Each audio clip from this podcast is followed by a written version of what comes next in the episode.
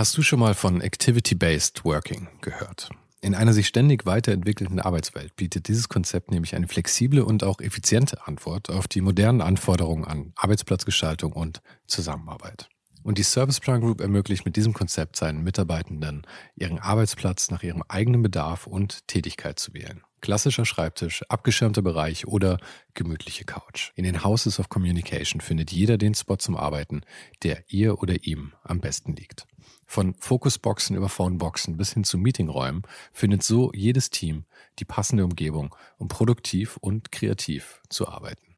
Dieses Konzept, das sicherlich wegweisend ist, wurde bereits erfolgreich in den Houses of Communication in München, Hamburg und Berlin eingeführt und wird auch schon an weiteren Standorten umgesetzt. Und wer würde nicht gerne auf so eine flexible Art arbeiten? Also schau mal auf der Karriereseite von Serviceplan vorbei. Den Link dazu findest du direkt hier in den Show Notes dieser Folge. Und vielleicht kannst auch du dann bald schon in den Genuss von Activity-Based Working kommen.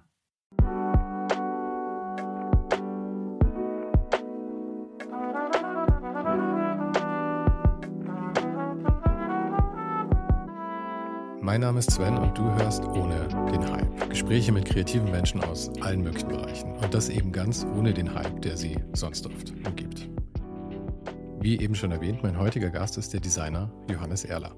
Über den Namen war ich in der letzten Zeit immer wieder gestolpert. Wahrscheinlich, weil sein Weg sich auch immer wieder kreuzt mit dem von ein paar Leuten, die auch schon hier in der Show waren. Mirko Borsche, Sarah Ellenberger, Mario Lombardo, Eike König, Erik Spiekermann, alles alte Bekannte. Wir sprachen über Romane, die vielleicht nie erscheinen werden, über die Chancen für Erfolg, den eigenen Qualitätsanspruch, die Größe von Agenturen und natürlich über seinen Weg und seine Arbeit. Falls du den Podcast noch nicht abonniert hast, mach das jetzt gleich, damit du keine Folge mehr verpasst. Jede Woche ein Gespräch mit Menschen aus Design, Kunst, Fotografie und Kultur über ihr Leben und die Dinge, die sie gerade beschäftigen. Und dann gibt es auch noch den Sonntagsnewsletter. Fünf Tipps ohne den Hype, immer drei Tipps von einem Gast oder einer Gästin und zwei von mir. Den Link dazu findest du direkt hier in der Beschreibung. Und jetzt wünsche ich dir viel Spaß mit Johannes Erler.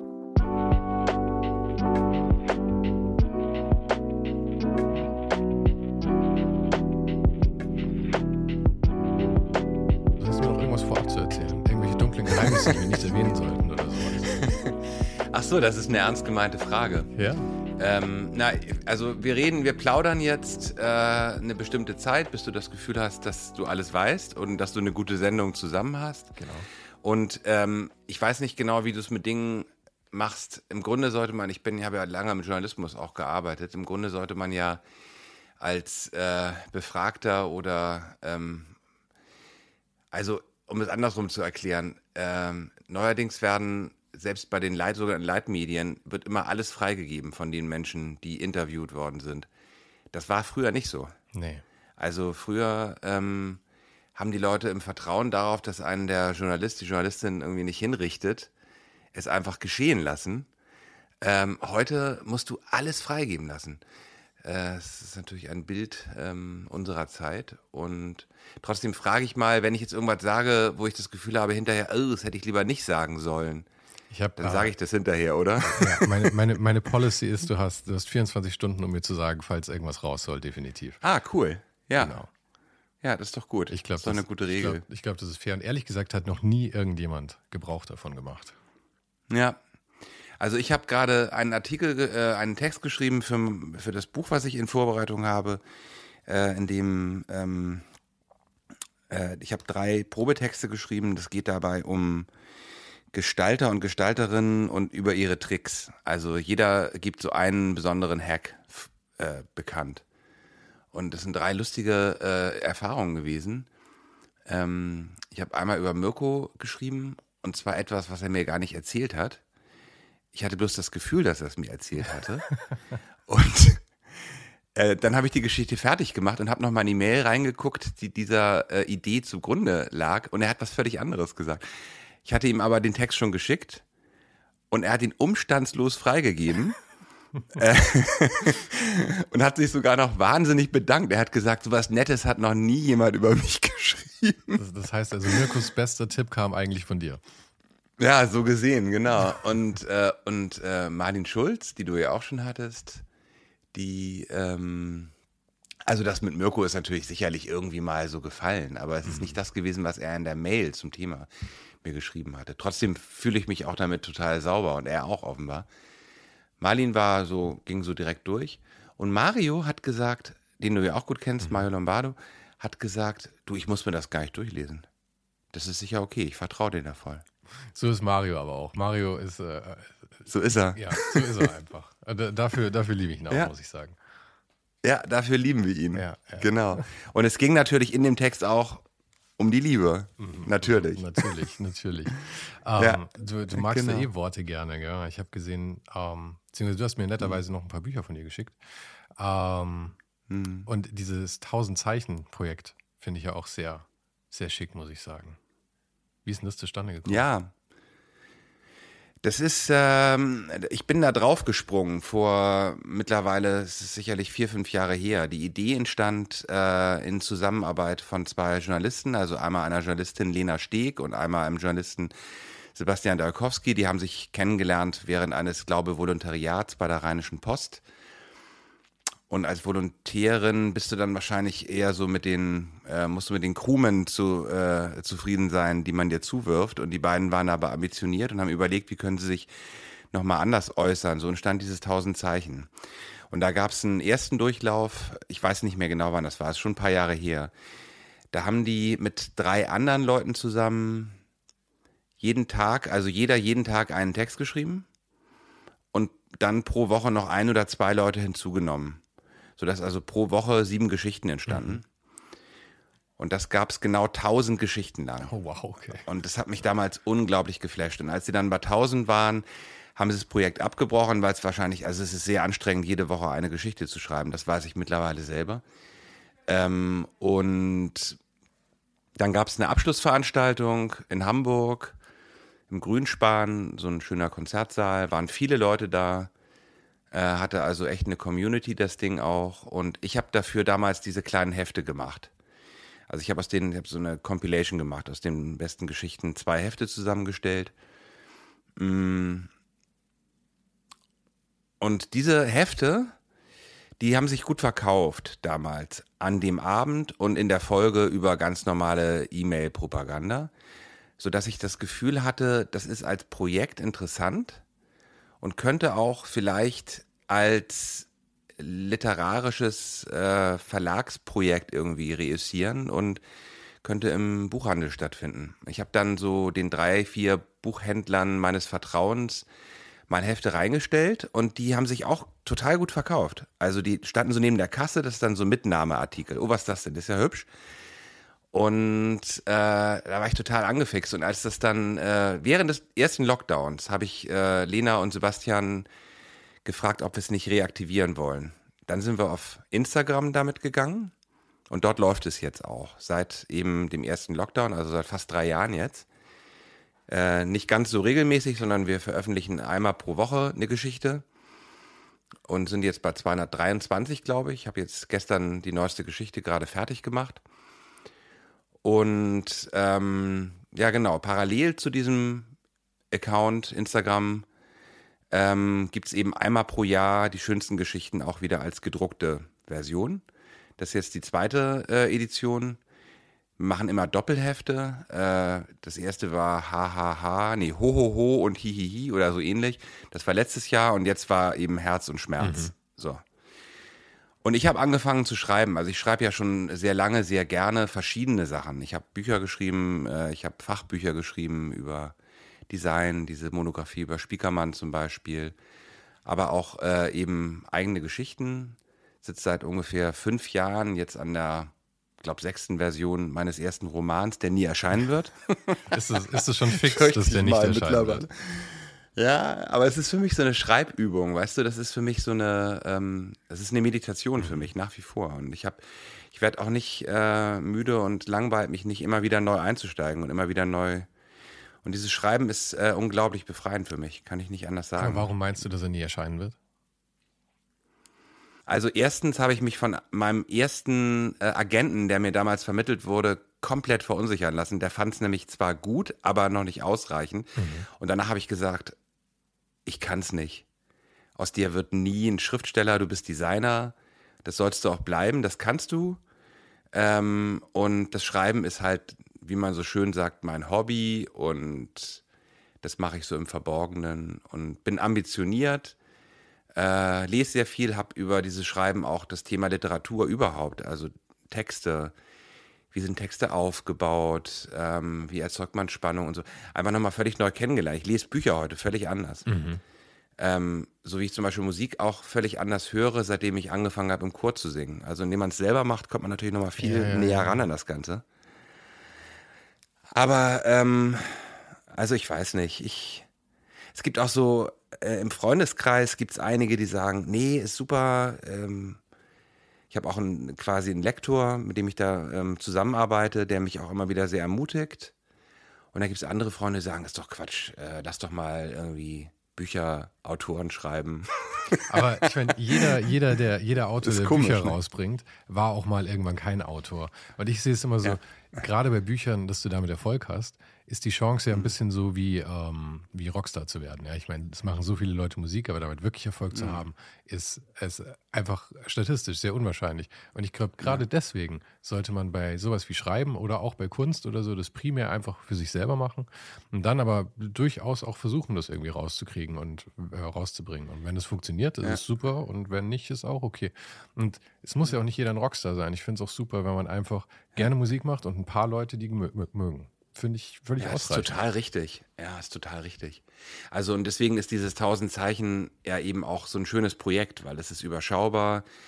Äh, 1000 Zeichen schreiben sich relativ schnell. Wir haben mittlerweile zweieinhalbtausend Follower auf Instagram, immerhin. Übrigens mal wieder interessant zu sehen, dass die Konvers wie heißt es? Konversierung, Konver Con Conversion von Social Media in, äh, in Käufe nach wie vor katastrophal ist. Ja, ja, absolut. Also kannst du denkst ja, dass zweieinhalbtausend. Ja, total, total. du, kann, du denkst ja, dass zweieinhalbtausend Leute einfach jetzt Weihnachten nichts anderes tun müssten, als ihre Hefte zu kaufen. Pustekuchen. Das war bei dem Buch von Erik auch so.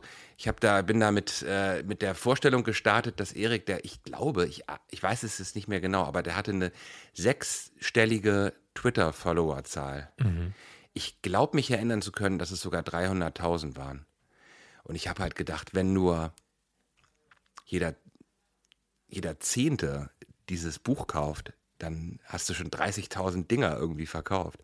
Nix da. Das nee, das wären, aber das wären halt 10 Prozent. Ich meine, ich, ich denke eher, es ist so ja. im, im, im Dezimalstellenbereich, ja, ja, was ich da Ja, 1 Prozent, 2 Bei Instagram sieht man es ja auch immer. Ähm, wenn du dir anschaust, ihr habt, äh, also ihr habt zweieinhalbtausend Follower, hast du gesagt? Ich mhm. würde jetzt mal tippen, ihr kriegt bei einem normalen Post dann also wenn es gut läuft, 100 Likes oder sowas, oder? Kommt das ungefähr hin vielleicht? Genau, stimmt. 150, ja. 100 bis 150. Und das musst du jetzt mal ja. denken. Das kostet niemanden was, auf diesen Knopf zu drücken. Ja? Also da siehst ja. du ja schon, wie wenig Leute überhaupt damit interagieren und wie wenig Leute dann, die sich das überhaupt sehen, dann eben tatsächlich auch noch diesen Like-Knopf drücken. Und wenn ja. du dir jetzt überlegst, was ein Buch zu kaufen noch für eine Hürde darüber hinaus ist, dann ist ja klar, dass das einfach wirklich im 0,001 ja, Prozent Bereich ist. Dann. Ja, Hat mich aber auch überrascht, muss ich ehrlich sagen. Ja, das ist, das ist so ein Learning. Und äh, das ist äh, nach wie vor die große Hürde bei diesem Projekt, weil äh, ich, wie gesagt, durch diese kleinen Feldversuche herausgefunden zu haben, glaube, dass der Buchhandel das äh, verkaufen würde und dass es auch gekauft würde so Doppelheft kostete dann 5 Euro, vielleicht mittlerweile 7. So, ich habe auch, ich habe mal eine riesen Numbers-Tabelle angelegt, eine Kalkulation, einen Businessplan, alles. Ich weiß, dass ich ungefähr 20.000 Euro, Euro in die Hand nehmen müsste, um ähm, das an den Start zu bringen. Das ist jetzt auch ist viel Geld, aber es ist überschaubar. Ich komme nicht dazu, aber ähm, grundsätzlich mal eben so einen Verlag hochziehen. Also das Problem ist immer der Vertrieb bei solchen ja. Geschichten. Ja, Ganz ja, klar.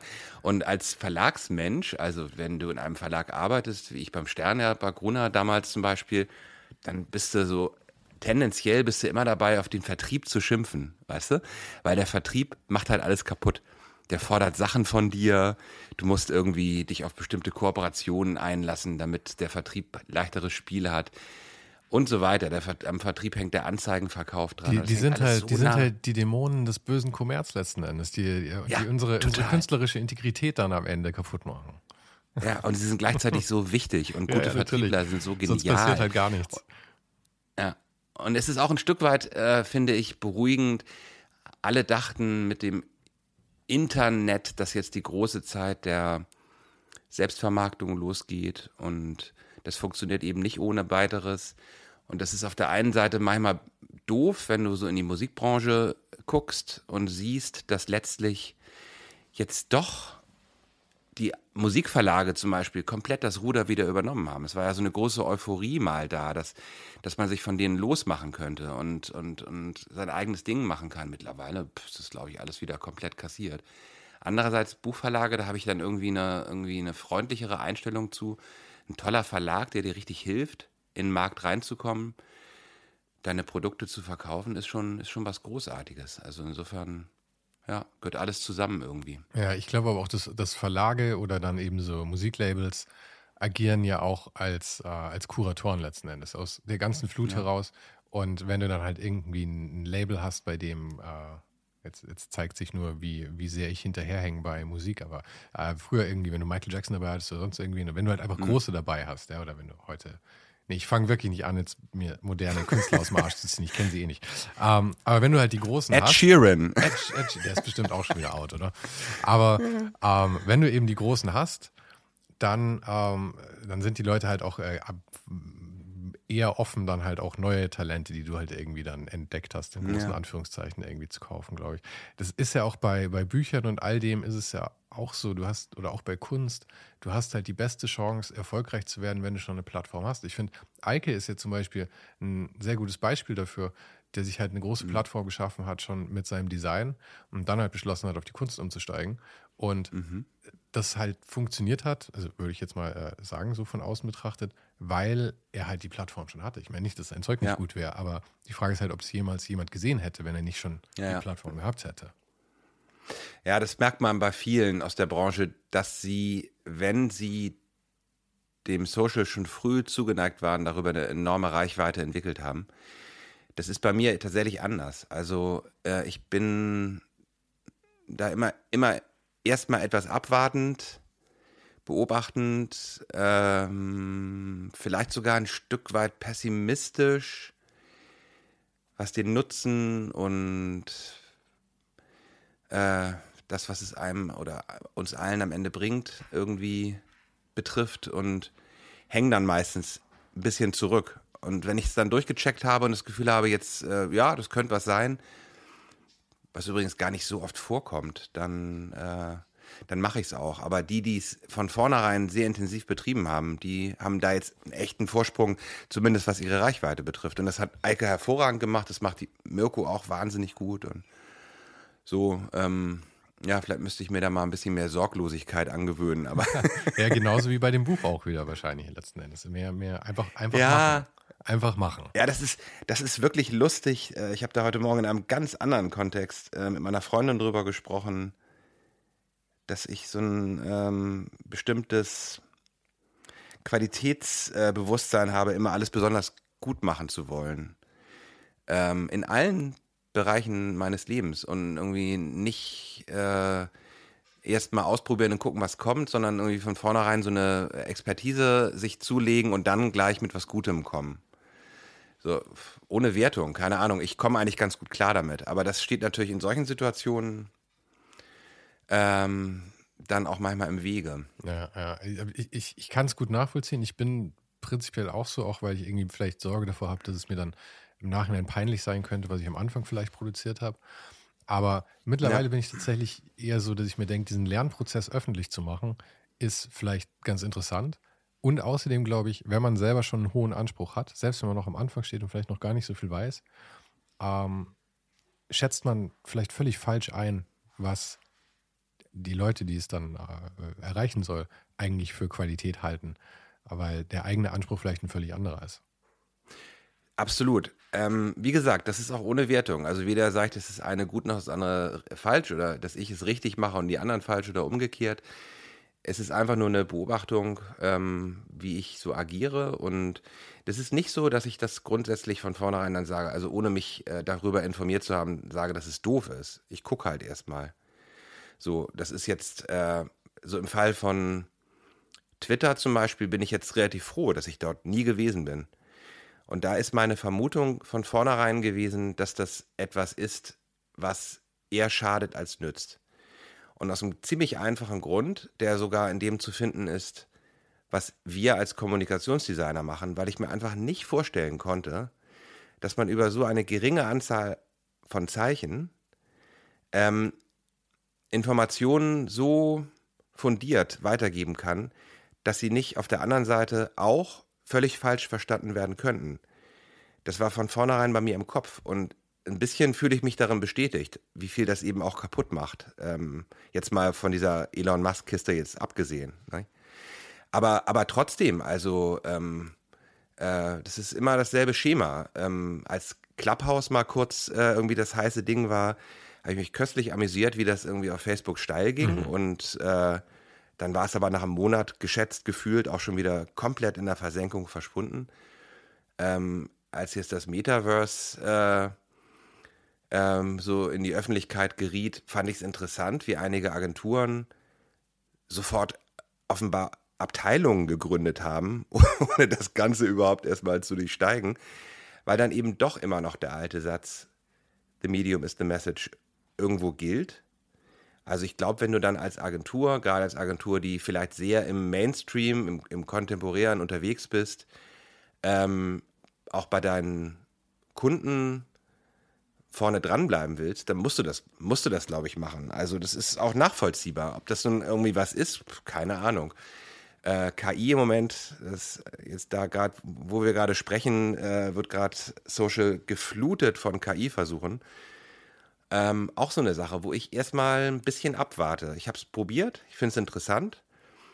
Mich da so manisch reinzustürzen, ist im Moment noch nicht mein Ding. Was ich beobachte, ist, dass ähm, trotz der vielen unterschiedlichen Menschen, die es benutzen, zum Beispiel die Physiognomie der ähm, Gestalten, die dabei entstehen, immer sehr ähnlich ist. Und äh, so eine komische Planet der Affen-Ästhetik, die dabei rauskommt. ja, falls gut, du den aber, Film kennst. Aber die findet man ja auch in ähm, tatsächlich einfach in dem, in dem äh, zeitgenössischen Design, finde ich. Also ich, irgendwie beeinflusst sich das ja. gegenseitig. Aber wenn ich da mal kurz reinhacken darf, ich finde das nämlich eigentlich ja. ähm, einen guten Anschlusspunkt, weil, wie du sagst, wenn du halt eine große Firma hast, dann musst du halt auch bei vielen Zügen einfach mal aufspringen, auch wenn sie vielleicht am Ende nirgendwo hinführen. Ähm, weil du willst ja auch, ich meine, wie, wie bei Instagram will man ja auch irgendwie so ein bisschen Early Adopter sein und seinen Kunden das halt irgendwie früh bieten. Ähm, man hat natürlich mit einer kleinen Firma oder als kleines Büro hat man natürlich dann den Luxus, sowas nicht unbedingt machen zu müssen, weil du eh, also du musst nicht immer alles bedienen. Und das ist ja genau mhm. der Sprung, den du gemacht hast eigentlich. Von den, von den großen Firmen eigentlich wieder zu einem kleineren Büro. Aber mhm. bevor wir da hinkommen, magst du mir mal so einen ganz kurzen Abriss geben von, ähm, von deiner Karriere oder deinem Leben? Meine Karriere, genau. Also die Karriere fängt an in der äh, Dunkelkammer ähm, meines Elternhauses, äh, die ich zusammen mit meinem Großvater mir eingerichtet hatte, der als Architekt im, äh, später noch Fotograf wurde und in Hamburg, ich bin in Hamburg geboren, Stadtteile äh, dokumentiert hat, die der Hafenerweiterung anheimfallen sollten. Das fand ich unglaublich beeindruckend und ich wollte Fotograf werden. Ähm, ich habe dann mich an verschiedenen Schulen beworben und am Ende ist es dann die äh, Fachhochschule Kiel geworden, heute Muthesius-Schule. Hochschule ist sie mittlerweile, weil die eben auch Fotografie angeboten haben. Bin lustigerweise dort äh, nur wegen meines relativ guten Abiturs angenommen worden, weil ähm, das die letzte Schule war, wo der Numerus Clausus noch eine Rolle spielte damals und auch nur im zweiten Nachrückerverfahren. Danach hätte ich aufgegeben. Ich wäre es sonst nicht geworden. Also ich wäre weder mhm. Fotograf noch Designer geworden. Ich hätte was völlig anderes gemacht. Äh, auf der Liste stand als zweites Forstwissenschaft. Okay. Also, so. also ich bin eigentlich Klingt aber ein bisschen. Gut, muss ich sagen. Äh, ja, total. Auch bis heute irgendwie Traumberuf für mich. Also jetzt mittlerweile unter anderen Vorzeichen, aber trotzdem äh, wahnsinnig toller Beruf. Möglicherweise der bessere. Mhm. Wer weiß. So. Ähm, ich habe dann da studiert, zwei Jahre relativ lustlos auf Diplom äh, und dann kam ein Professor Detjen, Klaus Detjen an die Schule, der hat mich äh, äh, wach geküsst. Kann man nicht anders sagen. Äh, ein, ein Typograf aus Fleisch und Blut, der also wirklich Buchstaben liebte und diesen, dieses äh, nerdige äh, Buchstabenschubsen, das fand ich so fantastisch, dass äh, ich dann also auch Typograf werden wollte und nicht mehr Fotograf. Ähm, ich habe dann eine Sache gemacht, die ich bis heute gut finde, die es auch noch gibt. Ähm, ich habe eine, ich habe Einblick, Ausblick gegründet in Kiel. Das ist äh, eine Abschlussveranstaltung, Semesterabschlussveranstaltung mit Ausstellung und ähm, Vorträgen, die damals äh, von den Professoren regelrecht torpediert wurde, außer von Detjen, weil sie, weil das irgendwie so eine Selbstermächtigung der Studierenden war. Aber in Kiel passierte halt nichts. Kleine Stadt, äh, da kam ja niemand hin. Und ähm, ich war damals, äh, meine damalige Freundin, später meine Frau, ähm, studierte Architektur in Berlin. Und da gab es einen großen Architekturstreik, 88 war das.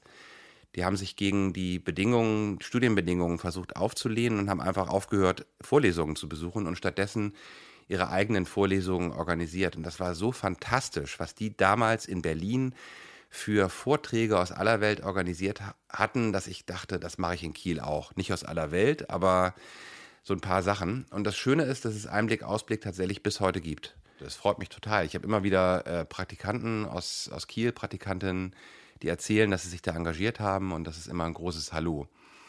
Und über dieses Einblick, Ausblick habe ich die ersten Designer kennengelernt, mit denen ich später was zu tun hatte. Ich habe ähm, zum Beispiel als allererstes Grappa, das war damals ein Designbüro aus dem Osten, rübergeholt. Die Mauer war gerade gefallen.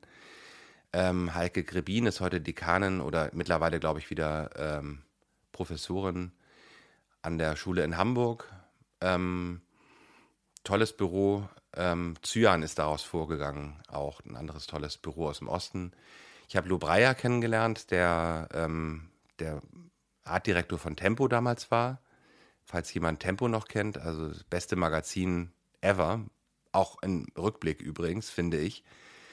Und äh, eigentlich im Grunde genommen hat sich auf dieser studentischen Initiative, wenn man so will, mein ganzes weiteres Tun aufgebaut. Weil ich habe dann noch während des Studiums, wir konnten ja damals ewig lang studieren, wir hatten keinen Bachelor, keinen Master, wir konnten aussetzen, arbeiten, das war toll.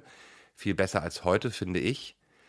Ähm, ich habe dann bei Lo im Büro angefangen zu arbeiten der hat sich dann selbstständig gemacht von Tempo Büro X gegründet. Ähm, habe relativ früh durch einen Job, den ich im Kino die ganze Zeit hatte und über den Menschen, der dieses äh, Kinomagazin, was wir dann zusammen gemacht haben, betreute, ähm, Desktop Publishing gelernt, noch auf dem Atari.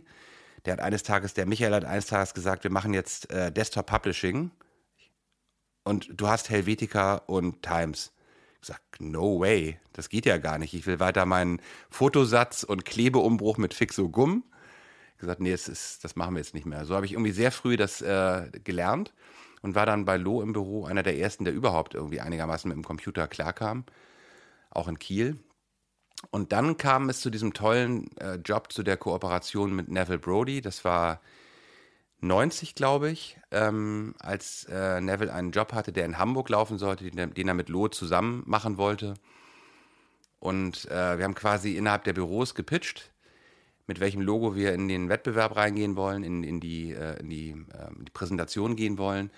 Und erstaunlicherweise ist es damals äh, ein Logo von mir geworden. Also es war in zweierlei Hinsicht eine fantastische Erfahrung zu sehen, wie dieser von mir über alle Maßen verehrte äh, große Designer Neville Brody ähm, einerseits ähm, ganz klar wusste, was er wollte.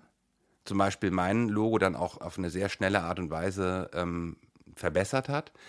Und andererseits aber auch die, sagen wir mal, Größe besaß, ähm, zu sagen, das ist der beste Vorschlag, mit dem gehen wir rein. Es war einfach eine tolle, tolle Erfahrung. Irre viel gelernt von Neville, irre viel gelernt von, von Lo. Ähm, übrigens von Neville gelernt, dass man das Handwerk, also das äh, Arbeiten am Computer. Ich habe nie jemanden danach getroffen, der so schnell am Rechner war. Das war damals Freehand, das Programm, was heute im Wesentlichen Illustrator ist. Ähm, und der hat also da wie ein Verrückter, wie ein Derwisch auf den Tassen rumgedonnert und äh, äh, das war auch sehr beeindruckend. So, und dann war irgendwie einigermaßen Aber der das, Weg frei. Das passt, also das passt ja auch gut zusammen, weil so hm. ist seine Arbeit ja auch eigentlich, oder? Also irgendwie ein bisschen wild mhm. und ähm, das, das ja, ja, total.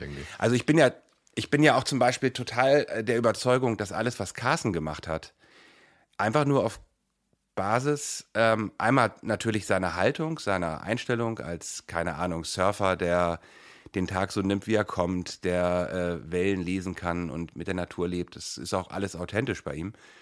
Und auf der anderen Seite hat er sich an den Rechner gesetzt und einfach probiert. Mhm. Und da sind, glaube ich, also ich glaube, das ist Design by Accident gewesen. Das ist eine Unterstellung jetzt. Aber ich glaube, der hat einfach die Dinge zugelassen und die Ästhetik in diesen Fehlern entdeckt und auf die Art und Weise einfach ganz tolle neue Sachen äh, gefunden.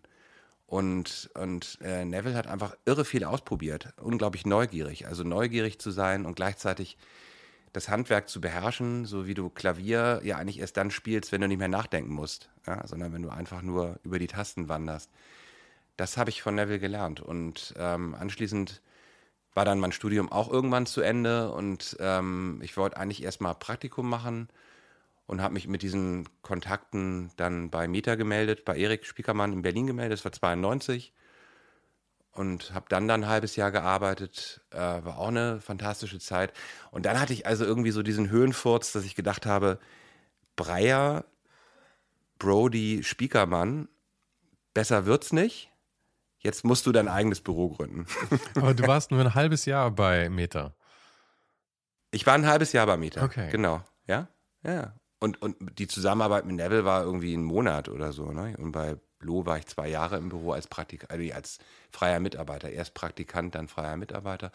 Aber das sind da alles total interessante Eindrücke gewesen. Und Meta war damals ein wirklich, wirklich spannendes Büro mit äh, Leuten, die äh, also Eriks großer, größte äh, Kunst ist, glaube ich, Leute zusammenzubringen. Und das war ein so spannendes Büro damals mit so interessanten Persönlichkeiten, ähm, die alle irgendwann gegangen sind, ihre eigenen Büros gegründet haben, sind alle nie, nie so groß geworden, wie Meta selbst es war, aber haben auch ihre Fußstapfen hinterlassen, überall. Teilweise sind sie ja sogar noch da. Und das, das ging schnell. Ich meine, ich war damals äh, irgendwie 27 und es ist eine Zeit, wo du auch einfach aufsaugst, unglaublich viel Energie hast. Also ich habe irgendwie zwei Jahre so Druckbetankung von von tollen Designern bekommen. Hab dann bei dem Praktikum in Berlin Olaf kennengelernt, Olaf Stein, der dam damals über ein Praktikum dort hängen geblieben war bei Meta und der wollte unbedingt ein eigenes Büro machen. Und so entstand Faktor Design ähm, in Hamburg. Und ähm, es ging eigentlich auch gleich irre gut los. Also auf der einen Seite denke ich heute, dass die 90er Jahre eine wahnsinnig gute Startrampe waren für Design. Also ohne jetzt äh, das eigene Handeln irgendwie hinten anstellen zu wollen, aber damals ging wirklich alles. Diese ganze Skepsis, äh, die heute in unser Leben so eingesickert ist, die gab es damals nicht. Damals war alles möglich und das Geld lag auf der Straße, wie man so schön sagt. Und ähm, wir sind mit unglaublich viel Enthusiasmus reingestartet und haben sofort irgendwie erste Kunden quasi auf der Straße kennengelernt.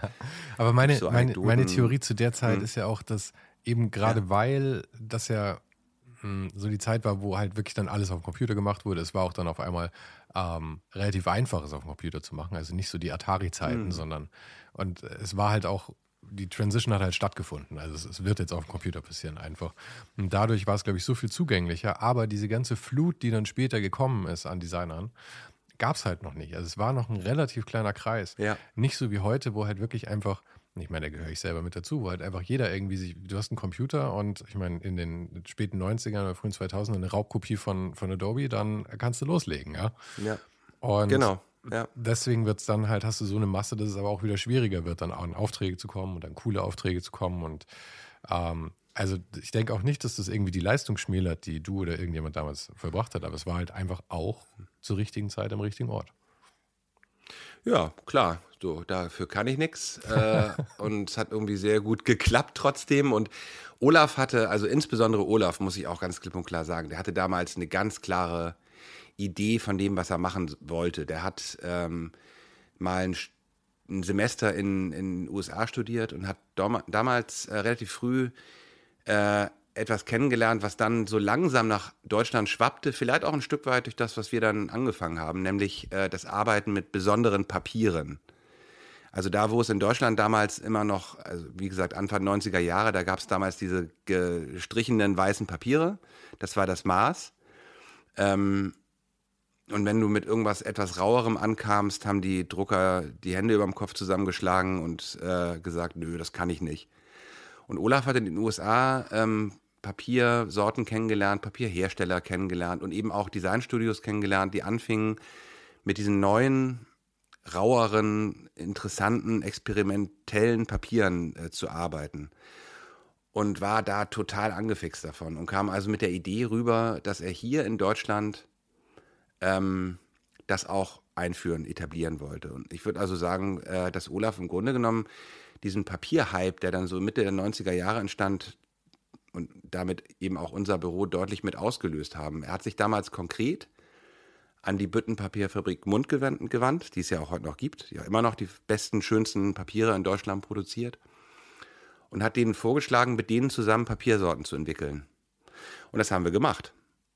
Also wir haben sowohl äh, eigene Sorten entwickelt mit denen und Papier machen ist so ein bisschen wie äh, Kuchen backen. Also du hast so einen Grundteig und wirfst halt Sachen rein. In Kuchen wirfst du Rosinen in den Teig und ähm, beim Papier wirfst du Schnipsel rein, Tannennadeln. und so entstehen äh, eben neue Papiere. Und das war also irre. Wir haben äh, mit denen zusammen Papiersorten entwickelt. Wir haben das ganze Erscheinungsbild neu für die gemacht. Wir waren irgendwie mittendrin in diesem Orkan, der dann entstand rund um das Arbeiten mit tollen neuen Papieren. Und ich glaube auch, dass eben die Reputation von Faktor ganz stark auf dieser Arbeit einfach beruhte. Es war experimentell, das war neu, das war mutig. Auch unser nächster größerer Kunde damals oder damals größter Kunde Römerturm Feinstpapier, die also Papiere vertrieben, nicht herstellten, sondern vertrieben, äh, kam dann natürlich auf diesem Wege, weil die uns, äh, weil die auch mit Gmund zusammenarbeiteten und der Jörg Schweigert äh, erkundigte sich bei Florian Kohler, wer denn diese Irren seien, die mit ihm diesen ganzen Kram irgendwie machten. Und so kamen wir zu Römerturm. Also ähm, alles in allem ist so diese Entstehungsgeschichte oder mein Werdegang und dann bin ich, äh, dann kann ich es ein bisschen abkürzen. Dann haben wir, da können wir noch gleich drüber sprechen. Aber äh, ich glaube, das hat einfach immer sehr viel mit Eigeninitiative zu tun gehabt. Also bis mich Klaus Dietjen, mein Professor, wachgeküsst hat, bin ich irgendwie mitgelaufen und ab dem habe ich irgendwie gemacht. Veranstaltungen selbst organisiert, mir meine Praktikumsplätze besorgt, macht jeder, aber trotzdem auch diesen Weg gegangen, also ganz bewusst, ich wollte lernen erstmal, Druckbetankung, wie ich es vorhin gesagt habe, äh, mich da auch irgendwie versucht immer an die Besten zu halten, äh, dann den Mut gehabt, irgendwie das eigene Büro zu gründen, äh, dabei übrigens jeden Kackhaufen, der auf dem Weg lag, mitgenommen, einfach nur also in jeden Haufen reingetreten, das ist glaube ich so, in der Selbstständigkeit musste machen, mit dieser Mischung aus Größenwahn und Naivität. Und ähm, du meinst alle Fehler gemacht, hm? die man so machen kann. Ja, sicher, ganz bestimmt. Also äh, ich hatte immer dieses Bedürfnis, selbstständig zu arbeiten, frei zu arbeiten.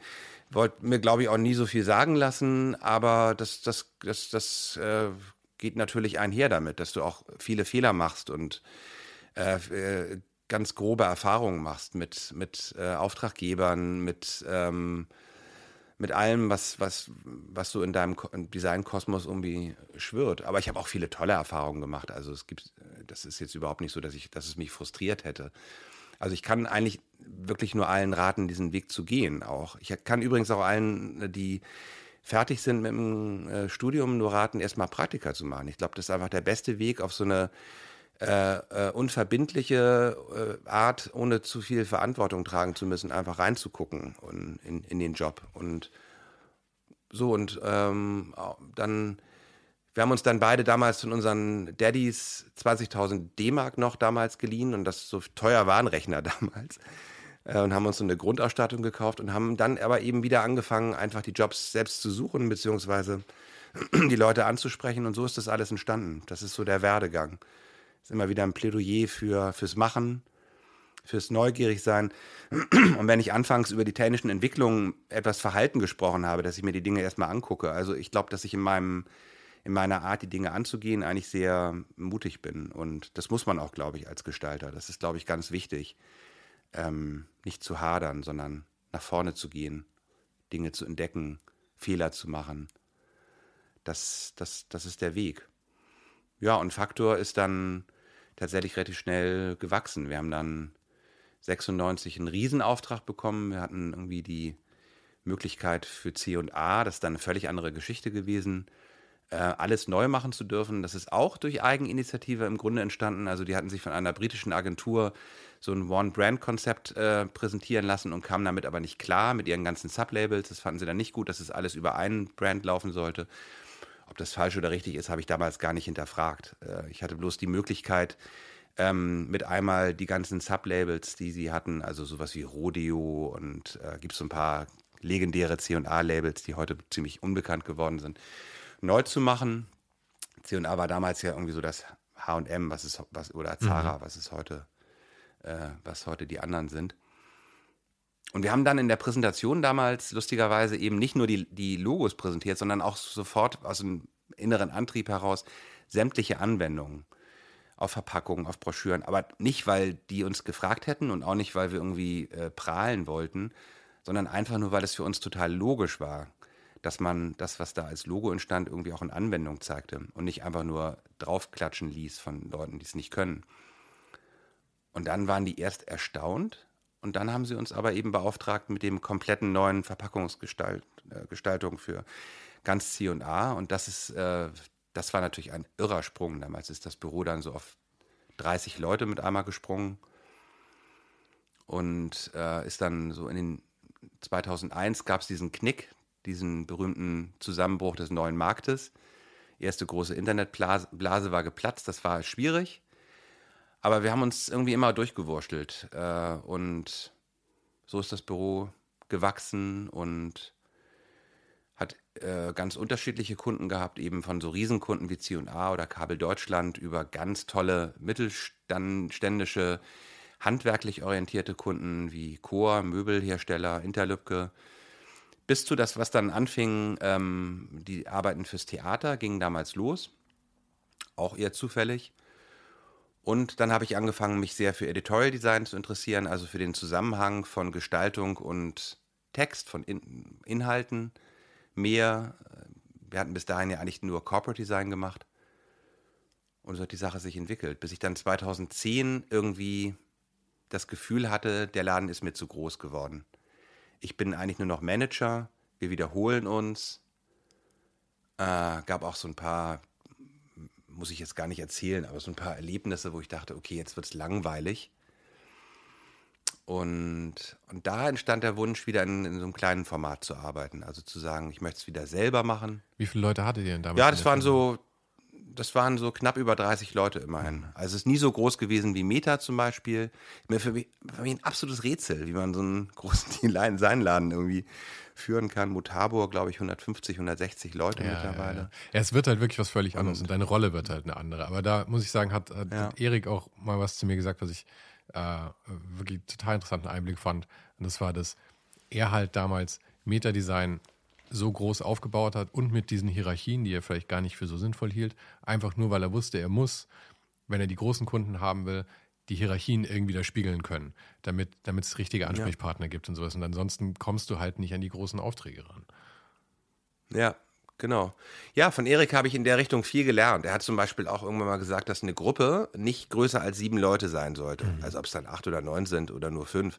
Aber er hat tatsächlich in diesen Hierarchien, in diesen Gruppen, in diesem Konzerndenken auch seine eigenen Ideen von äh, Designbüro realisiert und dass diese Gruppengröße eben nur eine bestimmte Größe haben darf, das äh, habe ich dann irgendwann später auch sehr verinnerlicht, auch bei Faktor. So und und jetzt bin ich quasi eine Gruppe. Ja? Also jetzt sind wir fünf Leute im Augenblick gerade. Das ist eine, das ist eine Gruppe, die gut funktioniert hierarchisch gut funktioniert, äh, funktional gut funktioniert. Ich persönlich habe mich immer irre schwer getan mit, äh, mit Projektmanagement. Also ich habe immer das Gefühl gehabt, dass mir da der direkte Zugang zum Kunden, zu den Ideen verloren geht, dass da zu viel Übersetzungsarbeit geleistet wird, die nicht immer präzise ist.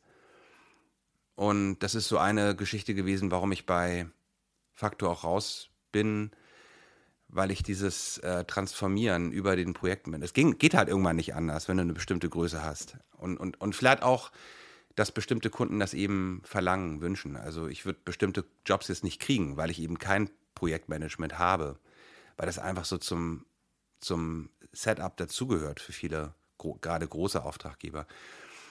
Aber ich fühle mich jetzt sehr wohl in dieser kleinen Größe und ich fühle mich total wohl, ähm, die Dinge selbst in die Hand nehmen zu können und um wieder auf Mario zu kommen, der es dann ja quasi ins Extreme getrieben hat und hatte ja auch mal ein etwas größeres Büro. Ich glaube, die waren so zu 12, 15 oder so. Und dann hat er irgendwann, als wir telefonierten, durchs Telefon hindurch, freudestrahlend, spürbar gesagt, ich bin jetzt wieder ganz alleine. Und ich konnte es total fühlen, ja? ja. Also ich konnte es wirklich fühlen. Ich, äh, ich, ich liebe das, so vor mich hin zu prökeln, meinen eigenen Rhythmus zu haben. Ähm, aber ich komme sehr gut klar mit dieser kleinen Größe und es ist sehr persönliches Arbeiten, das mag ich gerne. Das ist so der, der Weg. Über den Umweg, um das Ganze rund zu machen, dass ich beim Stern nochmal war, äh, knapp drei Jahre als Artdirektor. Das kam, weil ein sehr guter Freund von mir, Dominik Wiechmann, ähm, der erst äh, Chefredakteur des SZ-Magazins war, dann eben zum Stern ging und mich dorthin mitnahm, mich dort haben wollte. Und ich wollte immer wahnsinnig gern mal in einer Redaktion arbeiten. Ich hatte bis dahin meine äh, ähm, editorialen Erfahrungen ja immer nur von außen gemacht. Also immer nur Layouts gemacht, die dann in Redaktionen weiterverarbeitet wurden. Und ich wollte es wahnsinnig gerne mal von innen kennenlernen. Eben auch, weil ich mich so für Text interessiere und dieses Zusammenspiel von, von Text und ähm, Gestaltung. Also das, was dann irgendwann so vor ein paar Jahren mal als Content Marketing äh, der letzte äh, Schrei wurde, das ist mir eigentlich immer schon so äh, ähm, bewusst gewesen, dass dieser Zusammenhang von Inhalt, Content und Gestaltung einfach elementar ist. Es ist ja eine Binse, aber ja. War lange Zeit lief das wirklich sehr parallel. Aber ich finde auch, dass das genau so eine Sache ist, wo ähm, ich habe das beim Webdesign immer kennengelernt, weil ich da relativ früh eingestiegen bin und dann auch zuerst mhm. in der mhm. Werbeagentur gearbeitet habe. Und da wurde mir auch irgendwann klar, dass da war es dann häufig so, dass ich Designs von den Grafikdesignern und Designerinnen bekommen habe. Die haben mir das auf einem DIN A3-Blatt ausge, ausgeplottet und ich sollte das dann umsetzen. Mhm.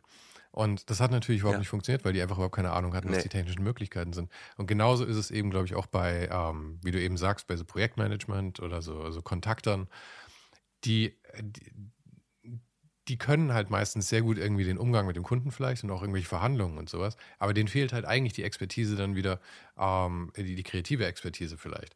Und ich finde ja. deswegen am wertvollsten sind immer so Leute, die, die äh, mit, mit einem Bein in, in, in jeweils einem anderen Metier eigentlich stehen. Mhm. Und genauso wie du jetzt eben sagst, beim Editorial oder so, dass du halt einerseits eine Liebe zum Design hast und ein Verständnis vom Design, aber auch ein Verständnis vom, vom Wort oder vom Schreiben. Und ich glaube, dann, ja. dann entsteht so richtiger Wert eigentlich. Also ein guter Editorial Designer ist eigentlich ein Redakteur meines Erachtens. Da gibt es eigentlich gar keinen Unterschied. Und das Arbeiten vom Stern ist nun auf der einen Seite, beim Stern ist nun auf der einen Seite noch sehr von klassischen Hierarchien geprägt gewesen. Aber du merktest schon, wie da auch was aufging und wie, äh, also es ist ja immer so ein komisches Abgrenzen. Du bist Gestalter, du bist Texter. So. Mhm. Ähm, was, was schreibst du als Gestalter? Du solltest lieber nur gestalten. Was gestaltest du als Texter? Du solltest lieber nur Texte machen. Natürlich völliger Blödsinn. Also die, ähm, die Hoheit auf, auf gute Ideen haben nun wirklich alle gemeinsam. Ähm, klar sind wir Experten in, in der Umsetzung des einen oder anderen. Wir lernen dann ein Handwerk. Als Gestalter, äh, was ich vorhin Buchstabenschubsen nannte, als Texter, äh, alles ist im Übrigen erlernbar, nichts ist irgendwie Alchemie. Ähm, und die besten Zusammenarbeiten mit Menschen, die vom Text her kamen, waren immer die, die selbst hochkreativ waren, aber eben auch abgeben konnten. Also die akzeptiert haben, dass ich die bessere Headline gemacht hat und äh, ich gleichzeitig habe und gleichzeitig ich äh, akzeptiert habe, dass die viel bessere Gestaltungsideen hatten. Äh, so. Und so, und so funktioniert im Grunde genommen Kommunikation oder Kommunikationsgestaltung. Nicht anders geht es. Ja? Also und ähm, genau, Kommunikationsdesign ist die Gestaltung von Kommunikation und Kommunikation besteht aus so vielen Elementen, die man vielleicht auch alle gar nicht äh, als Einzelperson komplett äh, umreißen kann. Also es ist immer Zusammenarbeit. Ja, definitiv bin ich ein Riesenfan von. Deswegen war diese Arbeit beim Stern so wichtig für mich. Und nach drei Jahren hat das Hamsterrad sich dann zu schnell gedreht. Eigentlich schon nach zwei. Wir haben das Ganze, wir haben einen Relaunch gemacht. Wir haben, glaube ich, damals eine ähm, Markenstruktur entwickelt für den Stern, die also so eine Art äh, Content, Content Hub Struktur, die heute fast alle großen Redaktionen mittlerweile aufgesetzt haben. Nur der Stern damals noch nicht.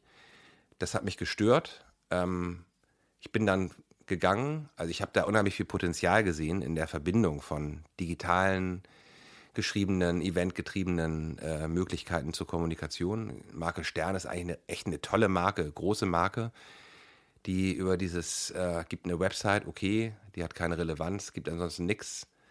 Was hätte man alles machen können aus dieser Marke? Haben Dominik und ich, glaube ich, ganz gut vorgedacht. War nicht gefragt. Aber war der Stern auch vielleicht auch einfach zu groß, um eben jetzt Veränderungen anzuschubsen? War das das Problem oder war da wirklich irgendwie äh, Un hm. Unwillen von, von irgendwelchen speziellen Personen mit dabei? Nee, du sagst es. Der Stern war zu groß und zu eingefahren.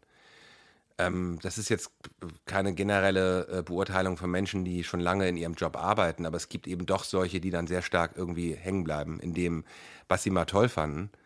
Und da fanden viele toll, äh, das war da so die, die, die größte, äh, der größte Mythos war, früher haben wir einen Wettbewerb veranstaltet, wer die größte Fremdkostenrechnung am Ende des Jahres hat. so, äh, tolle Geschichten gehört über Reiseabrechnungen in mhm. alle Teile der Welt auf Kosten des Sterns. Übrigens auch gelernt, wie sehr, darüber haben wir ja anfangs schon gesprochen, wie groß die Abhängigkeit des Stern und aller anderen Medien übrigens auch von der Werbung ist, ja. Also mhm. in dem Moment, wo die Anzeigen wegblieben, ist der Stern immer weiter geschrumpft. Aber was haben die geschimpft auf die Anzeigenkunden? Das ja, kannst ja, du dir nicht vorstellen. Also, also die haben also von denen sozusagen das Brot genommen, aber äh, ansonsten die nicht zur Tür reingelassen. Das finde ich, habe ich auch nicht begriffen. Also, und das sind so Strukturen gewesen, die hast du auch nicht mehr aufbrechen können. Ja, das ging einfach nicht. Ich, da ist auch wieder, also vielleicht merkst du schon, ich bin nicht der größte Anhänger von großen Strukturen insgesamt. Ich glaube, das, ja, das ist extrem ja. schwer. Wie du sagst, Gruppen sollten halt irgendwie so um sieben Leute sein oder sowas. Und dann kann man viele mhm. Gruppen haben, die wieder irgendwie untereinander agieren. Aber sobald Strukturen zu groß werden, glaube ich, ähm, kommt eher das Schlechteste im Menschen dann durch.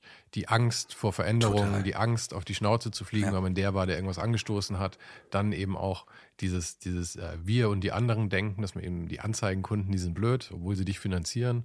Mhm. Ähm, äh, und die sind eigentlich nur Störfaktoren in unserem wunderschönen, äh, elaborierten Magazin und sowas. Und mhm. ja, ich glaube, das ist wirklich, wirklich die Problematik. Wenn du halt eine kleine Struktur hast, dann können die Leute immer noch den menschlichen Faktor, glaube ich, sehen. Auch nach außen hin. Vielleicht bist du dann irgendwie noch offener und du hast auch mehr Verantwortung. Und du bist auch selber sichtbarer und damit vielleicht auch mh, hm, äh, ist es eher klar, dass du die Verantwortung hast und du hast vielleicht auch dieses Verantwortungsbewusstsein noch. Wenn du einer von 20 Leuten in einem Team bist, dann kannst du genauso gut daheim bleiben eigentlich. Es fällt eh nicht auf. Ja. Ja. Andererseits musst du natürlich auch mit, wenn du als Designer für große Konzerne arbeitest, musst du erstens mit deren Strukturen klarkommen und zweitens äh, ähm, braucht es dann eben auch viele Menschen, um dort was zu bewegen. Also lustigerweise ist mir total das Beispiel eines äh, deutschen Gestalters in Erinnerung, der irgendwann mal kurz äh, ähm, groß war, weil er als One-Man-Show das Erscheinungsbild für eine japanische Automarke äh, redesigned hatte. Wirklich? Das ist sich, ja, ja, weißt den gibt es auch noch, ist ein ganz toller Kollege. Marke es war? Nee, ich weiß es nicht mehr. Leider. Ähm, auf jeden Fall, äh, das ging mal ganz kurz so durch die Designmedien durch.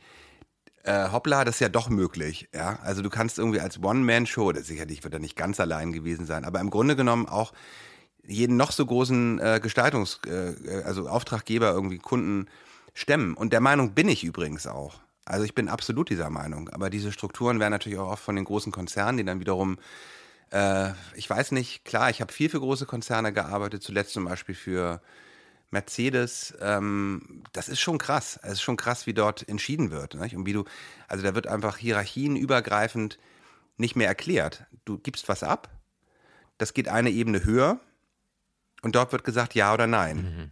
Wenn es nein ist, dann ist die Frage, warum es nein ist, überhaupt nicht, äh, äh die wird nicht beantwortet. E, E3 sagt, geht nicht. Musst du normal machen. Okay, warum? Äh, ja, können wir nur mutmaßen, aber ähm, eigentlich weiß es doch selber. Setz dich nochmal ran. Also, äh, das, äh, hast du mal den äh, Roman Johann Holtrup gelesen? Mhm. Von Reinhard Götz.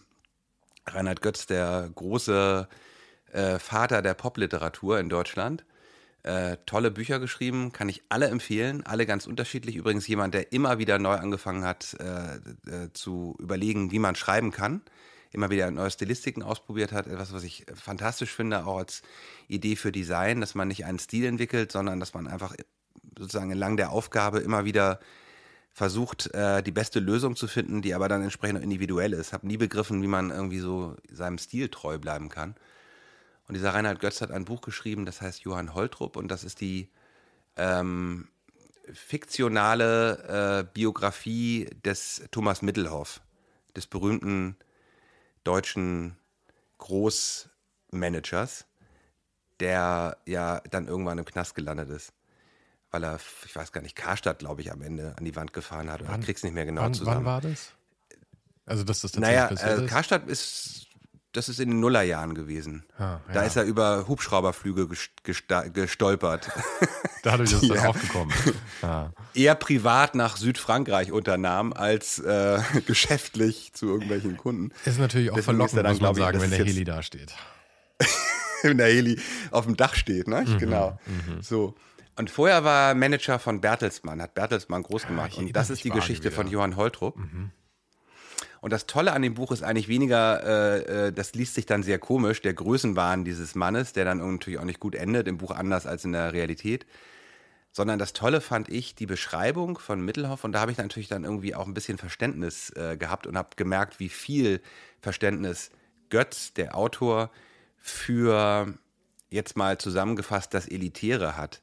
Weil der Mittelhoff bzw. der Johann Holtrup, sein Synonym im Buch, halt total über diese mittleren Strukturen im Unternehmen gestolpert ist. Und wie die alles verlangsamen, wie die sozusagen zum Maß der Dinge werden. Und wie Menschen, die sich in Unternehmen versuchen ähm, zu zeigen, mit guten Ideen zu zeigen, mit Ehrgeiz zu zeigen, mit äh, dem sie einfach nach vorne marschieren, wie die ausgebremst werden in Unternehmen, weil sie halt die anderen gefährden. Und ähm, äh, das Buch kann ich natürlich sehr empfehlen. Äh, und das ist eben auch oft so mein Eindruck, äh, gerade in großen Konzernen, dass es so wahnsinnig schwierig ist, Ideen durchzusetzen, weil sie vom Mainstream und von dem, was so das Maß der Dinge in den Unternehmen ist, ausgebremst werden, sowohl intern als auch extern. Deswegen arbeite ich gerne mit, mit kleinen Unternehmen zusammen und auch eben gerne mit Menschen zusammen, die mit mir gemeinsam dann die Entscheidungen treffen. Und da habe ich ähm, dann auch genügend zu tun. Also ich habe mich irgendwann abgewandt von den ganz großen Kunden, weil ich merkte, dass ich das nicht so realisieren kann, wie ich es möchte. Und ich bewundere auf der anderen Seite ganz ehrlich die, die das können und die das machen und die auch dann zu tollen Ergebnissen kommen. Also das ist einfach auch eine, eine große Leistung und eine Eigenschaft, die man haben muss, um, um da Ja. mit klarzukommen. Aber ich glaube, man kann ja eben da auch ähm, durchaus die Arbeit von anderen bewundern, ohne sie zu beneiden. Also, dass man sie nicht unbedingt selber machen möchte. Ich Ja. finde, man kann eben sehen, okay, da hat jemand was Tolles geschaffen irgendwie, aber trotzdem nicht, äh, muss man nicht zwangsläufig das Gefühl haben, aber ich wünschte, ich würde das auch machen. Weil man halt ja auch, jeder, jeder muss ja schauen, was, was für einen selbst eigentlich passt am Ende. Und wenn du sagst, das ist für dich Ja. eine gute Größe, dann ist das ja hervorragend. Und du bist ja auch wahrscheinlich dann gerade deshalb so viel in den Kulturbereich gekommen, nehme ich an, oder? Weil da hast du ja eher diese Mhm. Größen und diese Strukturen und vielleicht eben auch eine Offenheit für, für, für, Ja. äh, für manche Projekte. Ich meine, du hast ja auch wirklich super coole Sachen gemacht. Ich habe in dein, dein Portfolio auch nochmal geschaut. Die Sachen, die mir am besten gefallen, glaube ich, sind auch so ähm, für die Deutsche Oper Berlin, das mit, mit Christoph Niemann zum Beispiel, so Kollaborationen dann auch. Mhm. Dann das für die Schillertage mit diesen Smileys dann da drauf und so, so, Mhm. so, so Sachen, die du halt einfach auch bei großen Firmen, ich meine, gut, mit Christoph Niemann hättest du vielleicht auch Mercedes verkaufen können, aber sowas mit den Smileys, das kannst du halt auch nur bei äh, kleineren Sachen machen, wo jemand sich auch traut, traut Entscheidungen zu treffen und Ja zu sagen Ja. zu sowas dann. Ja. Ja, klar. Also ein anderer deutscher Hamburger Designer, Andreas Hohmann, hat mal, der arbeitete damals für äh, fürs Schauspielhaus, übrigens auch mit Neville zusammen. Und ähm, der hat mal gesagt, auf die Frage, warum er für Theater arbeitet, hat er gesagt, naja, du arbeitest immerhin schon mal nicht mit Arschlöchern zusammen. und das ist mir so hängen geblieben. Das hat er, glaube ich, in den 90er Jahren irgendwann gesagt. Ich weiß gar nicht, was Andreas heute macht. Guter Kollege. Aber du kannst mir nicht erzählen, dass man nicht auch beim äh, Theater Arschlöcher treffen kann. Ja, das stimmt, natürlich, klar. Äh, genau, oder wie Erik immer sagt, äh, arbeite nicht für Arschlöcher und arbeite nicht mit Arschlöchern. Nee, wie war denn das? Kriege ich nicht mehr zusammen. Ich weiß nicht, aber er hat auf jeden Fall ein Poster damit gemacht. Ja, ja, ein Poster damit gemacht, genau. naja, Theater, das ist halt, also das Tolle an, an der Arbeit für Theater ist, äh, das sind totale Überzeugungstäter, mhm. ja. Also die leben und lieben ihren Job und ihre Kunst und wie du es eben schon sagst, da kommt man so ganz dicht an die Essenz ran. Und, ähm, und äh, das sind immer sehr intensive Zusammenarbeiten. Ich meine, ich mache dann in Anführungsstrichen ja nur die, die Gestaltung, das Corporate Design für das Theater und natürlich nicht die Kunst selbst. Das ist übrigens etwas, was ich bis heute irgendwie mir wünsche. Peter Schmidt hat mal zum Beispiel, der ist ein, gut befreundet mit dem Hamburger Ballettintendanten John Neumeier. Und der hat dann irgendwann angefangen, für den Bühnenbilder und sowas zu machen. Mhm. Das würde ich auch gerne mal machen. Ja, also bei mir bleibt es immer bei der Kommunikation, aber das ist ja schon viel genug äh, und ähm, sehr viel. Und ähm, du bist da, also, wenn wir dann zum Beispiel Magazine machen für Theater, dann bist du auch unmittelbar mit den Dramaturgen zusammen, mit den Intendanten zusammen, das Arbeiten mit Intendanten. Also das, das ist tatsächlich eine kleine, das sind überschaubare, kleinere Gruppen, nicht konzerngetrieben. Oftmals sind sie auch schon zu groß, weil äh, das ist dann wiederum die Schwierigkeit in den Künsten natürlich alle auch immer mitreden wollen und alle genau wissen, wie es geht. Also da bist du als Designer, was deine Kreativität betrifft, natürlich überhaupt nicht alleine.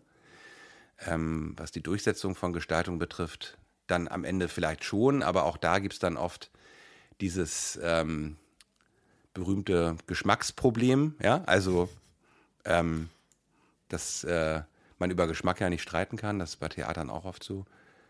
Ähm, aber alles in allem bringt das schon besonders viel Spaß, auch für Theater zu arbeiten. Ich habe, glaube ich, mittlerweile irgendwie zehn große Häuser in Deutschland gemacht, plus Festivals.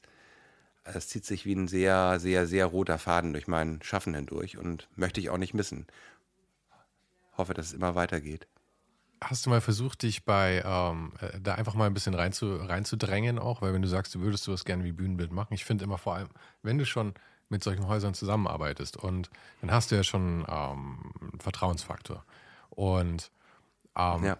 wenn man da einfach mal sagt, hey, ähm, habt ihr Lust, mal mit jemandem was auszuprobieren? Also ich meine, ich habe ja. mit Gerwin Schmidt zum Beispiel, der hat, äh, äh, äh, ich weiß nicht, ob du Gerwin, Gerwin kennst, äh, hier in München Designer, ähm, unterrichtet auch. Und nee. Der macht auch sehr viel Kultur und auch in München sehr viel Kultursachen und hat es da auch geschafft, fürs äh, Kammerorchester zum Beispiel dann eben auch von seiner Kunst, die er wiederum macht, von seiner Malerei dann auch da Sachen mit reinzubringen. Und sowas finde ich schon immer, immer spannend, sich selber auch die Plattform ein bisschen zu schaffen eigentlich. Ja, total. Aber du äh, bringst mich gerade auf etwas, äh, während wir reden, so ein, ein, Stück Selbsterkenntnis. Ich bin offenbar, siehe das Buch, worüber wir am Anfang gesprochen haben, äh, ich bin offenbar nicht jemand, der sich aufdrängt. also ich habe immer das Gefühl, äh, meine Signale sind deutlich genug. Äh, wenn man es dann nicht äh, begreift, dann ähm, soll es wohl so nicht sein. Und auch das sage ich wieder völlig wertneutral, weil ich finde, Leute, die sich ähm, äh, aufdrängen, um am Ende dann das zu machen, was äh, gemacht werden muss, halt total toll, klar. Lustigerweise habe ich mich ja ein bisschen in diesen Podcast reingedrängt. Also ich bin ja auf dich zugegangen, ehrlicherweise. Ja, allerdings, ich habe es dir gesagt, ich habe also tatsächlich genau in der Woche, wo du geschrieben hast, habe ich mich mit Mario über dich unterhalten. Also es war perfektes Timing. Ja, ja, lustig. Das ist dann lag das wohl in der Luft irgendwie. Mhm.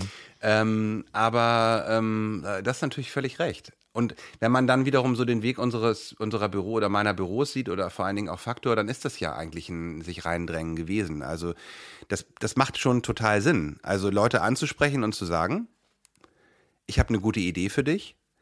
Aber an der Stelle, weißt du, an der Stelle ähm, glaube ich halt, ähm, es ist ein großer Unterschied, ob du sagst, ich würde gerne mal für dich arbeiten und meinetwegen auch mit Nachdruck sagst, ich würde wirklich gerne mal für dich arbeiten. Oder ob du sagst, ähm, ich würde gerne mal für dich arbeiten und zwar mit dieser und dieser Idee. Und das ist, glaube ich, der Unterschied. Ich glaube, dass du immer mit einer Idee kommen musst und nicht sagen darfst, äh, ich würde gerne mal für dich arbeiten. Das ist zu wenig. Sonst erwartest und, du halt auch von ähm, der anderen Person letzten Endes, dass ja. sie die Idee bringt. Weil wenn du einfach nur sagst, ich möchte irgendwas für dich machen, ja. dann muss die andere Person ja sagen, ja super, ich habe hier was für dich. Und dass der Zufall gerade kommt, ist natürlich schwieriger. Wenn du hingehst und sagst, hier ist schon was, das ist vorbereitet, das ist ähm, ja, ja, die Richtung ist klar, du musst nur noch irgendwie Go sagen und ich, ich mache das für dich im Prinzip, ja. dann wird es für die Leute auf einmal deutlich schwerer, Nein zu sagen, habe ich festgestellt. Genau. Und äh, an der Stelle äh, sind, glaube ich, meine, meine Mittel ein bisschen beschränkt, wenn man das so sagen kann, weil ich, äh, das ist auch wieder so eine ähm, Gleichzeitigkeit jetzt, auf der einen Seite habe ich ja Unternehmen gegründet und ähm, auch erfolgreich gemacht und auf der anderen Seite würde ich mich nicht als Unternehmer bezeichnen. Also dieses ähm, zum Beispiel Erik wieder, der ja so, wie man heute neudeutsch so schön sagt, eigentlich so Serial Entrepreneur ist, also immer wieder neue Firmen gegründet hat auf ganz unterschiedlichen, also immer natürlich rund um das Thema Grafikdesign, Typografie, aber der hat den Fontshop gegründet, der hat Meta gegründet, der hat seine, seine Druckerei gegründet und so weiter, immer wieder. Äh, der hat da, der hat da übrigens auch so eine, das habe ich ja während der Arbeit an, an, an seinem Buch rausgefunden, der hat da so eine komplette äh, Sorglosigkeit, die Dinge einfach zu machen. Ja? Also auf der einen Seite ist er ein Vollchaot, der einfach drauf losstürmt und die Dinge tut, die gemacht werden müssen. Auf der anderen Seite ist er total penibel, das ist so dieses Yin und Yang des Erich Spiekermann. Ähm, aber der hat einfach immer den Mut gehabt, die Dinge einfach zu machen und nicht über die Konsequenzen sich groß, nach, äh, groß nachzudenken vorherein. Und ich glaube, das ist ähm, und da fehlt es mir ein bisschen, weil sonst hätte ich sowas wie 1000 Zeichen vielleicht längst in den Buchhandel gebracht und, und ganz viele andere Ideen, die ich, die ich ein, eigentlich immer habe. Und ich bewundere Menschen, die da mutig vorangehen über alles. Also es ist, äh, es ist, es ist alles. Ähm, man muss mit guten Ideen kommen, man muss diese Ideen aber auch irgendwie umsetzen. Am besten setzt man sie dann vielleicht sogar gleich selber um gründet ein Unternehmen dafür. Das ist, das ist fantastisch, äh, um zum Thema Theater zurückzukommen. Ähm, das geht ja nicht. Ich kann ja nicht ein Bühnenbild vorschlagen, wenn ich nicht vorher mit dem Regisseur oder dem Dramaturgen über das Stück gesprochen habe. Mhm. Es muss schon irgendwie eine Art von Verbindung bestehen. Ähm, wir beobachten das jetzt mal die nächsten Jahre. Vielleicht Aber wenn ich, wenn, kommt's ja noch. Wenn ich dich da gleich etwas analysieren darf, Herr ähm, ja, gerne, mich, immer ich setz, gerne. Ich setze mich mal zurück mit meinem Notizbuch hier und du kannst dich auf die Couch hinlegen. Mhm. Ähm, mhm. Ich glaube, du verkaufst oder vielleicht siehst du in deiner Arbeit nicht das, was du. Ich habe ich hab das Gefühl, du strebst. Okay, lass mich nochmal von vorne anfangen. Ich habe ein bisschen das Gefühl, ja. du hast das Gefühl, du bist zu leise.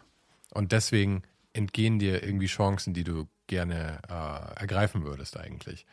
Aber mhm. wenn ich mir so anschaue, was du alles machst, von tausend kleinen Projekten, wie das mit den äh, tausend äh, Zeichen oder dass du dann beim Stern warst oder dass du dann eben umschwenkst wieder auf ein anderes Büro und sowas, scheint mir, du machst das alles ganz genauso. Du machst es halt nur auf deine Art und die ist halt vielleicht mhm. etwas leiser als jetzt zum Beispiel Eriks Art. Aber ich meine, es gibt sehr wenig Leute, deren Art lauter ist, das ist als übrigens Eriks nicht schwer. Art. Eben. Ja, und das, das sage ich, das sage ich mit sehr viel Liebe und uh, mit sehr viel Hochachtung. Ja, ich meine, ich liebe lieb Erik ja, genau dafür, dass er einfach Erik ist, ja. Und als ich ihn das erste Mal getroffen Total. hatte, hatte ich so Angst erstmal, als ich da reingekommen bin. Und dann hat er mir das alles genommen, weil er gleichzeitig total herzlich ist. Aber ähm, und du hast halt einfach eine andere Art, aber das heißt ja nicht, dass du weniger machst. das ist halt. Aber ich glaube, man, man hat immer ein bisschen das Verlangen nach ähm, nach dem anderen. The grass is always greener on the other side. Ja, ja. Absolut, ja, absolut. Ja. Naja, wie gesagt, das ist immer alles, äh, das, das, das, schwenkt, schwingt so hin und her in mir und äh, du hast ja völlig recht, wenn man dann so guckt, was ich alles gemacht habe. Das ist schon irgendwie eine ganze Menge gewesen. Ähm, aber es gibt noch viel zu, viel zu tun. Und äh, die Projekte werden nicht weniger. Und lustigerweise, das ist übrigens auch wieder so ein Beispiel, ähm, mit welcher äh, Gradlinigkeit Eike letztlich eigentlich mittlerweile in der Kunst gelandet ist. Also mhm. Also neulich hat er, ich glaube sogar bei dir mal erzählt, dass er jetzt auch wieder ähm, Designjobs hat, die er nur noch, oder war glaube ich was anderes, die er nur noch remote macht, also gar kein Büro mehr hat, kein eigentliches, sondern nur noch mit Leuten überall arbeitet. Aber im Grunde ist er ja mittlerweile Künstler und hat sich da, das bewundere ich über alles. Also ähm, wie er sich da in diesen Bereich reingeschoben hat. Ich habe auch so viele Projekte irgendwie ähm, auf meinem Schreibtisch liegen, die in diese Richtung gehen und muss sie halten. Wiederum, wie Erich immer sagt, es ist alles fertig, es muss nur noch gemacht werden. Und äh, das ist, äh, ja, Jetzt, ver jetzt verrenne ich mich gerade so ein bisschen in meinen eigenen Wünschen und Vorstellungen. Aber das, das ist ja, doch hervorragend. Vor allem, weil man dann nämlich auch abwarten kann, was da alles noch so kommt. Und ich würde tatsächlich sagen, lass uns damit einfach enden. Und wir unterhalten ja. uns dann einfach nochmal in einem Jahr oder so, was in der Zwischenzeit alles passiert ist. Oh ja, das ist doch eine gute Idee. Das ist eine wahnsinnig gute Idee. Das äh, spornt mich an. Mal gucken, wo ich dann gelandet bin. Ja. Das war's für heute. Falls du gerade eine von den älteren Folgen hörst, ist es gut möglich, dass du jetzt ein zweites Outro hörst. Lass dich aber nicht von mir verwirren. Ich bin gerade dabei, ein paar Änderungen zu machen und dafür muss ich 150 Folgen neu schneiden und nochmal uploaden. Du kannst dir wahrscheinlich vorstellen, dass das ein kleines bisschen dauert. Falls du mich und die Show supporten möchtest, gibt's dafür ein paar Möglichkeiten. Auf patreon.com slash svensaro gibt's jede Woche Bonusmaterial, exklusiv nur für Supporter. Und das für nur ein paar Euro im Monat, mit denen du mir helfen kannst, ohne den Hype noch lange, lange für dich weitermachen zu können. Es hilft natürlich auch immens, wenn die Show wächst und dazu kannst du deinen Teil beitragen, indem du deinen Kollegen und Kolleginnen davon erzählst. Freunde, Familie, du weißt am besten, für wen das noch was sein könnte. Und zu guter Letzt, falls du es noch nicht gemacht hast, bewerte die Show jetzt gleich mit fünf Sternen in deiner Podcast-App.